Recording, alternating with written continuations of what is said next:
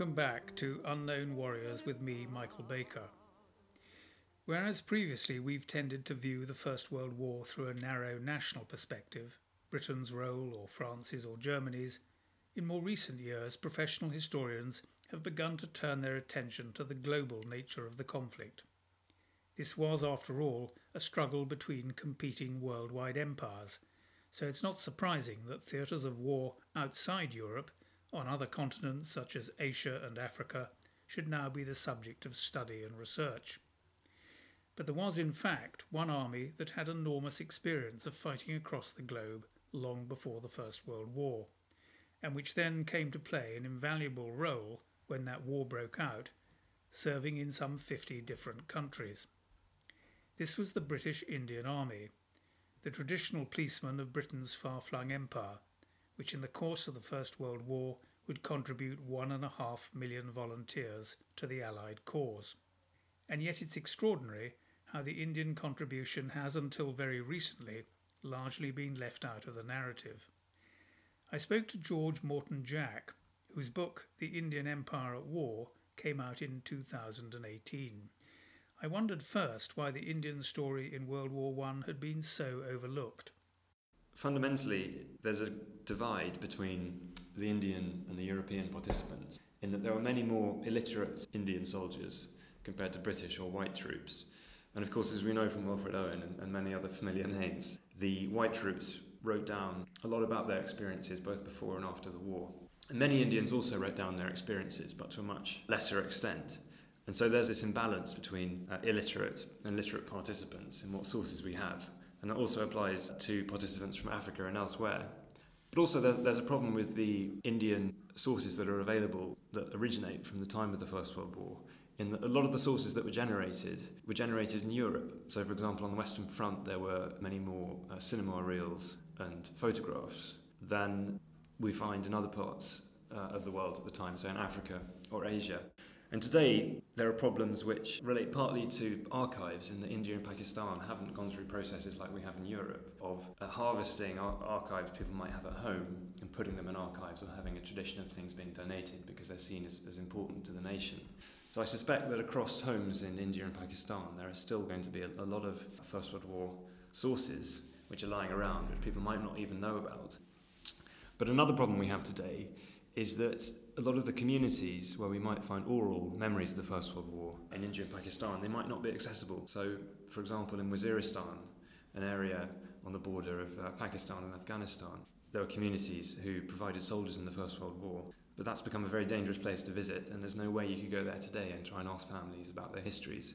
Whereas if one was to go to Cheshire and look for family stories, it, it would be safer. So, where it's existed at all, what broadly has been the traditional narrative about the Indian experience in the First World War?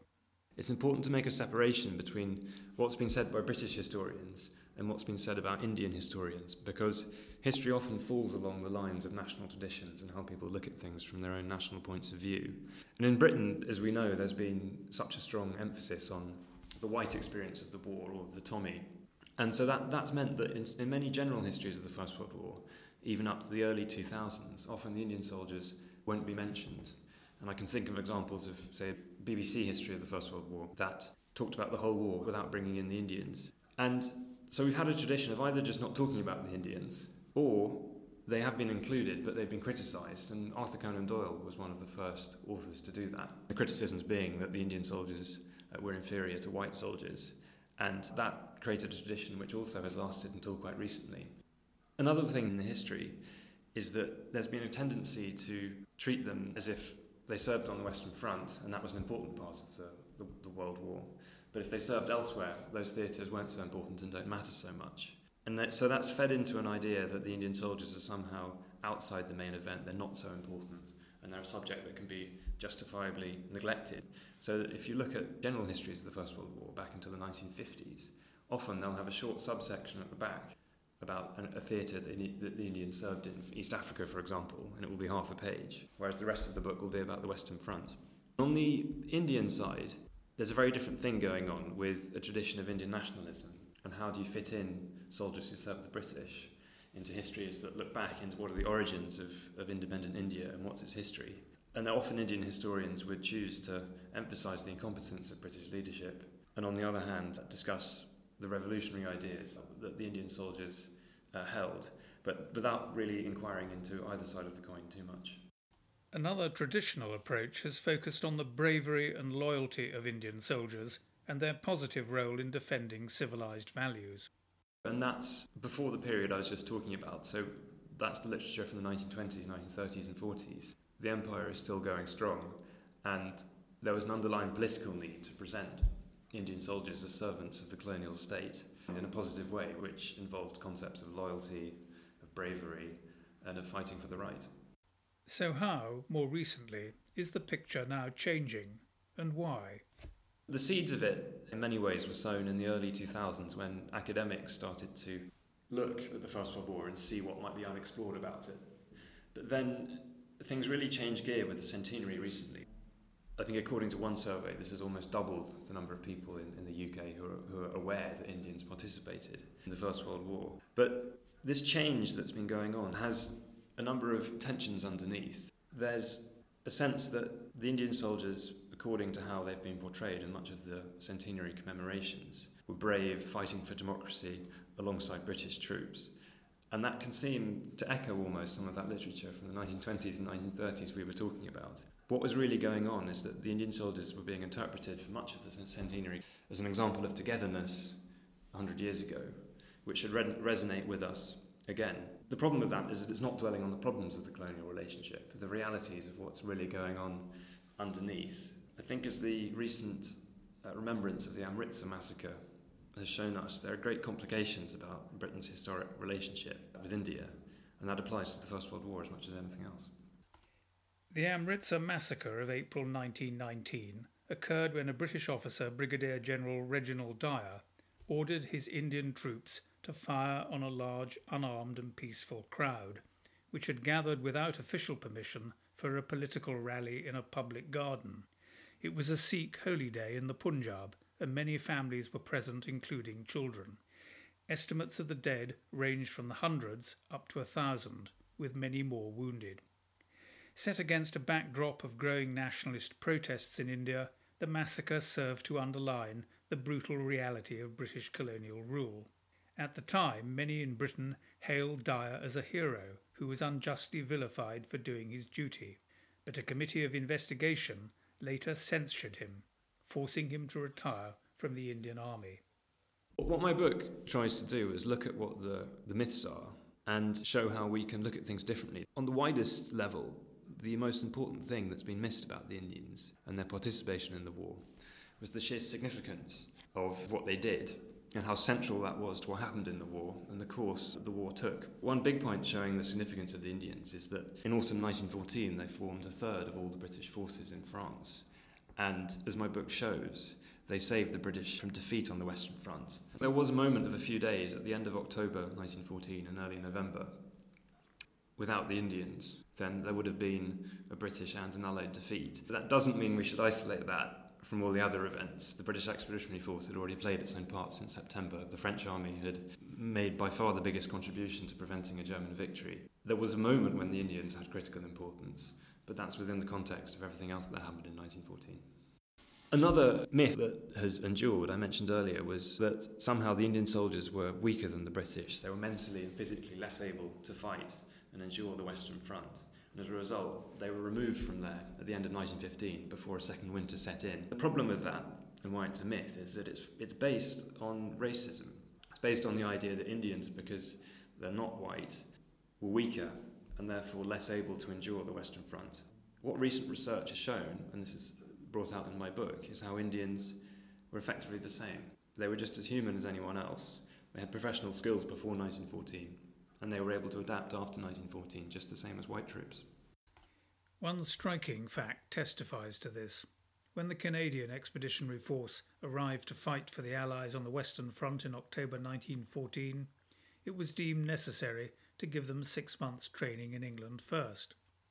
By contrast, the Indian Expeditionary Force was considered experienced enough to go straight into the front line. Contrary to received wisdom, Indian troops had many of the skills essential for trench warfare on the Western Front.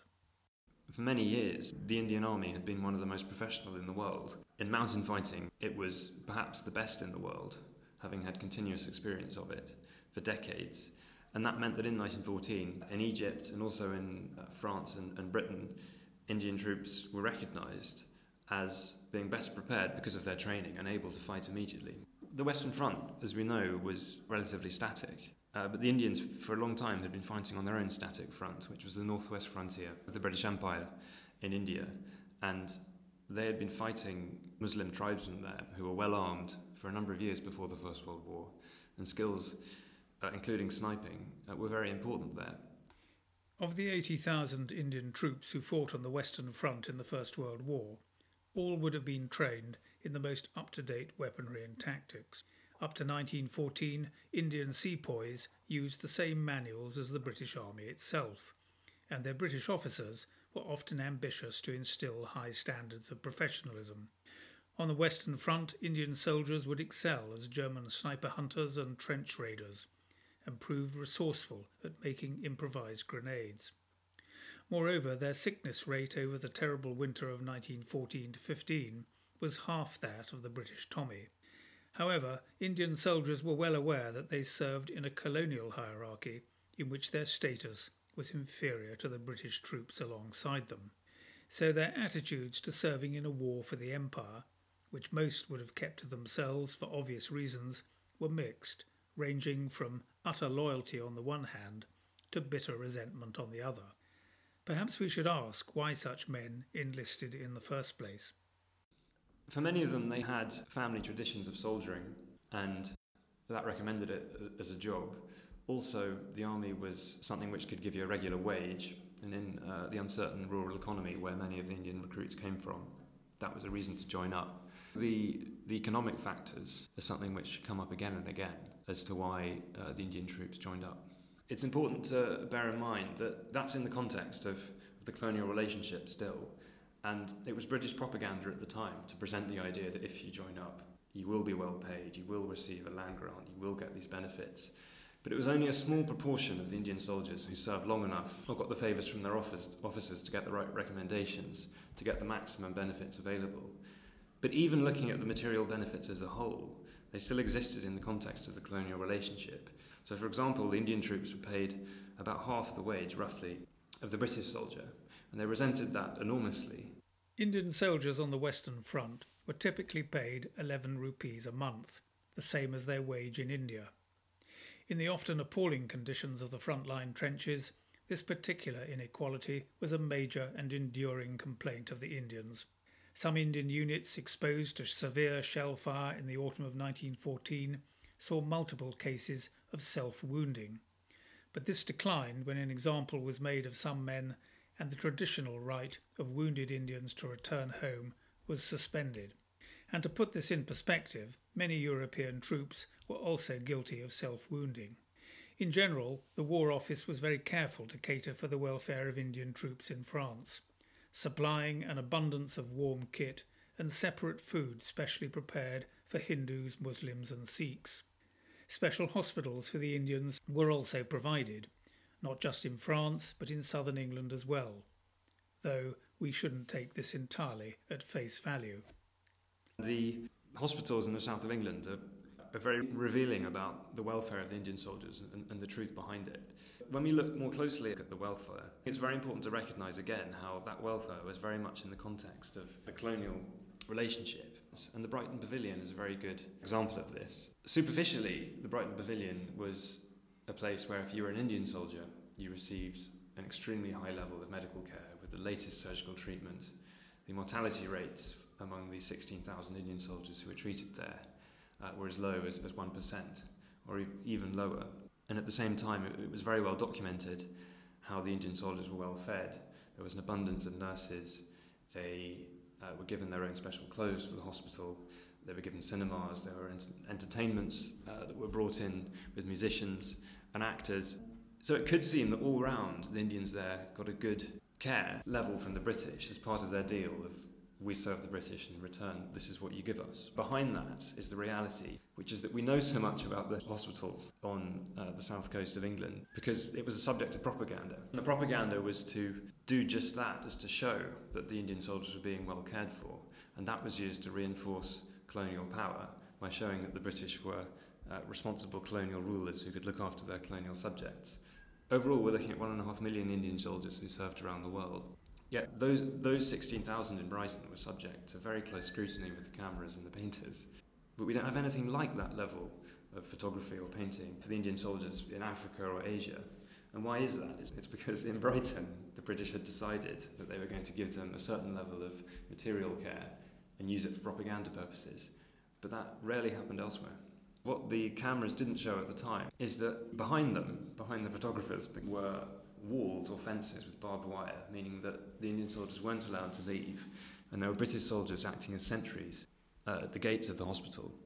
And outside, the Indians were, were only allowed out if they were chaperoned by the British, and that was largely to keep them separate from local women. The idea being that for the colonial system to survive, there had to be racial segregation. It's very revealing in France how Indian soldiers weren't subject to the same uh, strictures in billets in the French countryside. And as a result, there are a number of marriages between Indian soldiers and French women. Uh, as far as I'm aware, there weren't any marriages between Indian soldiers and British women during the First World War from the Indian soldiers who came to the south coast. The backdrop to this rather calculated concern for the welfare of the Indian troops were the stirrings of nationalist sentiment in British India. Indian nationalists saw the war of democracy as a chance to push for concessions from the British towards self government. So, fighting for the King Emperor, the argument went, should be rewarded. However, in 1915, to much anger, the British introduced the Defence of India Act, which allowed for the detention of terrorist suspects without proof and their trial by special tribunals.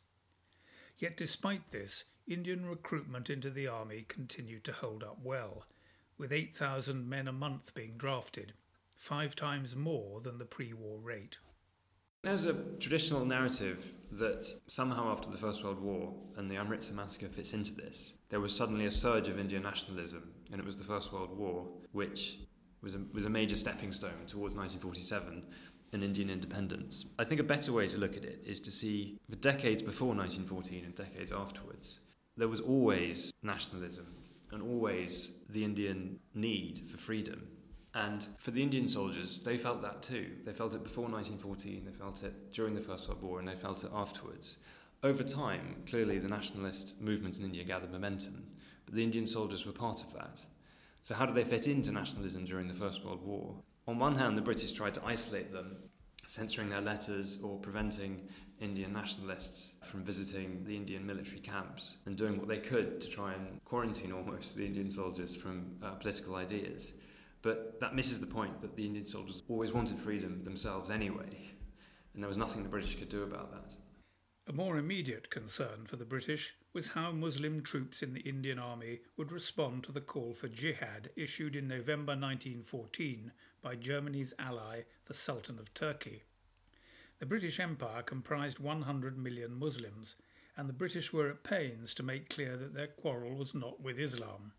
It's estimated that in 1915 some 2,000 Indian Muslim soldiers deserted or mutinied, although that figure covers a variety of fronts, including France, the Far East, and India itself. And yet, in the Middle East, where by far the largest number of Indian troops were deployed in the war, Indian units performed robustly against the Ottoman Turks. The call to jihad is often seen as a failure because it didn't result with Muslim uprisings to bring down the European empires. We know instances of Indian soldiers, say, who deserted in France to join the jihad and, went on German missions, for example, uh, to Iran and Afghanistan in support of it. But for the majority of the Indian soldiers, I think the real tension for them was how serving the British felt to them morally wrong in the first place, and that would link to their identity uh, as Muslims. And so I, I, wouldn't isolate Islam or a call to jihad as something which could suddenly flick a switch. You're dealing with Indian soldiers who already have huge problems every day dealing with institutionalized racism and all the suffering that they have as colonial subjects. And the impact of call to jihad isn't something which suddenly turns them into these anti British agents. It's something which, in some cases, could lead them to taking certain actions because they're aware that there's a jihad and can they join it in some way. But I think for all of them, the bottom line is that they all want to be free. They, they all want to be in a country that can rule itself. I think we always have to bear in mind the context. So, within the bigger picture of one and a half million soldiers, the numbers of Indians who, who mutinied or wounded themselves or deserted was actually quite low. But that doesn't take anything away from the feelings of the Indian soldiers uh, underneath that. And I think this connects to the issue of what loyalty means. It's been controversial for a number of years now, with some historians coming to blows about what loyalty actually means in this context. Because if somebody's fighting for an army, if they follow an order and kill who their officer tells them to kill, then that can be a form of loyalty. But at the same time, what does the person who's doing that actually feel? Do they feel loyal to the person who's told them to follow that order? So I think there's this tension which often isn't quite picked apart as, as it could be, which is very relevant to the question of what the Indian soldiers felt politically. This ambivalence is well illustrated by the case of two Indian brothers. One of them, Mir Dast, won the Victoria Cross for his bravery in April 1915 at the Second Battle of Ypres. A month earlier, in another part of the Western Front, Dast's younger brother, Mir Mast, a decorated officer, deserted to the German lines and ended up as a German agent sent into Afghanistan to stir up jihad against the British. Yet both men were not quite as they seemed. In an extraordinary twist, the war hero Mir Dast himself deserted in 1917, angry at being passed over for promotion, whereas Mir Mast's mission to Afghanistan appears to have been largely a ploy to get himself back home. There's a very national trend in how we look back on our past. And the Indian soldiers live in a very difficult area which doesn't quite fit into a national story. It's difficult in India and Pakistan today about who the Indian soldiers were and who they were fighting for. And it's difficult in England because an Indian soldier seems perhaps in some cases to be more part of Indian history than British history. And reality is that they themselves face difficult political circumstances which are difficult to align with politics today and how we look on history today. And again, this comes out with the Amritsar massacre. It was a British order, but it was Indians who were doing the firing. And some of the people they shot were almost certainly Indian veterans who had fought in the First World War because they were shouting for other people to lie down. That came from their military experience. And if you're in a situation where you have Indian soldiers serving the British but shooting their own veterans, it's a very complicated situation. Apart from its troops on the Western Front, the Indian Expeditionary Force deployed other contingents elsewhere in the world. 40,000 Indian soldiers and 12,000 Indian non combatants, mainly used as labour, served in the difficult East Africa campaign against German forces in what is now Tanzania. By far the largest Indian force, 430,000 soldiers and 330,000 non combatants, were deployed to the Middle East, where they made the single biggest contribution to the defeat of the Ottoman Turks. Other Indian contingents formed a majority of Allied troops in Egypt. Finally, some 16,000 Indians fought alongside the Allies at Gallipoli, where the Gurkhas, used to mountain warfare back home, excelled themselves on the peninsula's rocky slopes. Ultimately, it was the Indian troops who shaped the global course of the war. If we're talking about the First World War as a global war, it's very important to recognise that if you look at the world uh, today and the countries on the map, uh, the Indian soldiers served in more of them than anyone else during the war. And that shouldn't come as a surprise if we consider that the British Empire was the greatest global power of the day the Indian Army was fundamental to its global power, and at the same time, it's fighting a global war. That's clearly going to link with the Indian Army serving and fighting in lots of different countries. What I tried to do in my book is show how the different theatres of the First World War fit together, and in doing that, trying to challenge some of the myths that there have been about the Indian soldiers. One example there is how the Indian soldiers have been said to have been withdrawn as infantry from the Western Front because they, they couldn't cope with it in late 1915. But if we step back and look at how all the theatres of the First World War fit together, we can see in the case of the infantry taken away from the Western Front in 1915 how they were redeployed to Africa and the Middle East for reasons of being needed there and it being a troop redeployment rather than being seen as too weak uh, to remain in France. And that becomes very apparent if you look at the wider context and the decision making that went on in London, but might not be so apparent if you're just looking at the Western Front. If we look at the war in Africa and Asia, we can see how the Indian soldiers in different theatres were fighting in circumstances just as bad or worse in some cases as the Western Front, and having a range of experiences of prisoners of war, as spies, as visitors experiencing new cultures for the first time in, in new ways, a whole range of experience that really opens up what the world bit means in the First World War. Indian survivors of that war, some 48,000 of them died, came back home widely travelled and having acquired a wealth of new experiences. We know that those who had served in France and were billeted on French rural families were not just influenced by their hosts' farming methods. Some also came to reject their own ideas about caste and custom. In some Sikh villages, for example, veterans insisted on more respect for women and an end to wife beating. To what extent their political outlook changed and how they viewed growing demands for self government at home is still a matter of some debate. I was in Delhi a few months ago uh, discussing this with Indian historians who have been researching Indian communities where they weren't split apart by partition, and they, and they are in places which are visitable uh, today. And there are still memories within those communities of how the First World War was a time when villagers went away from their families before coming home with stronger ideas and more confidence in believing that they should be free and, and what their political rights were. And for example, you can have an Indian soldier who served in Europe. He might have seen French society and got a taste of French republicanism. And clearly, that's going to provide a certain level uh, of education uh, in politics, which he wouldn't have had if he had stayed in his village. So you have many Indian soldiers coming home with fresh ideas about absolutely everything. Politics was certainly one of them. And the First World War, by its end, the, the debate at the time was strongly connected to the American president Woodrow Wilson and his 14 points and self determination. And this was going on all over the world, these ideas were being discussed. And the Indian soldiers were part, part of the debate. Nevertheless, whatever their private views, the great majority of Indian veterans did not throw themselves into nationalist politics after the war.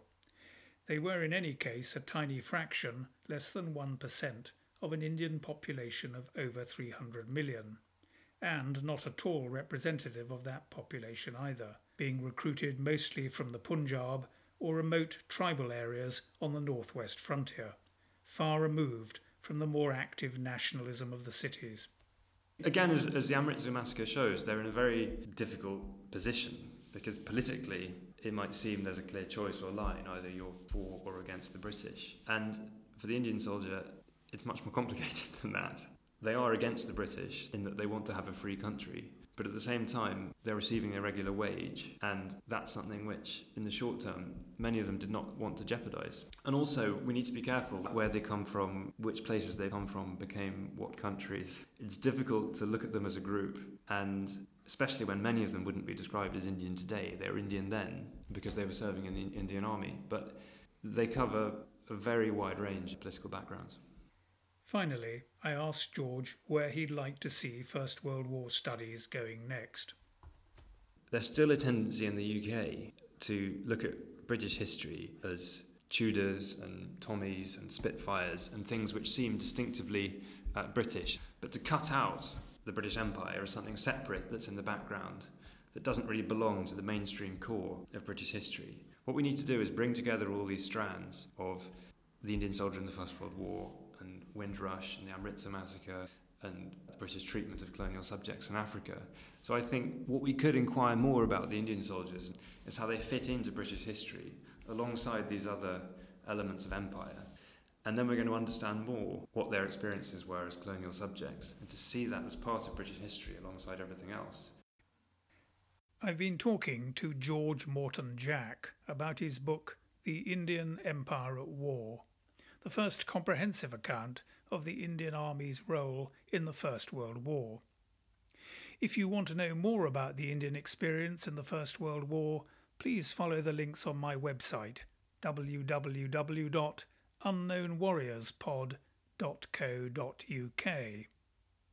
In the next episode of Unknown Warriors, I look at 1918, the year of Allied victory on the Western Front, and yet often overlooked in the popular British narrative of the war. I hope you'll rejoin me.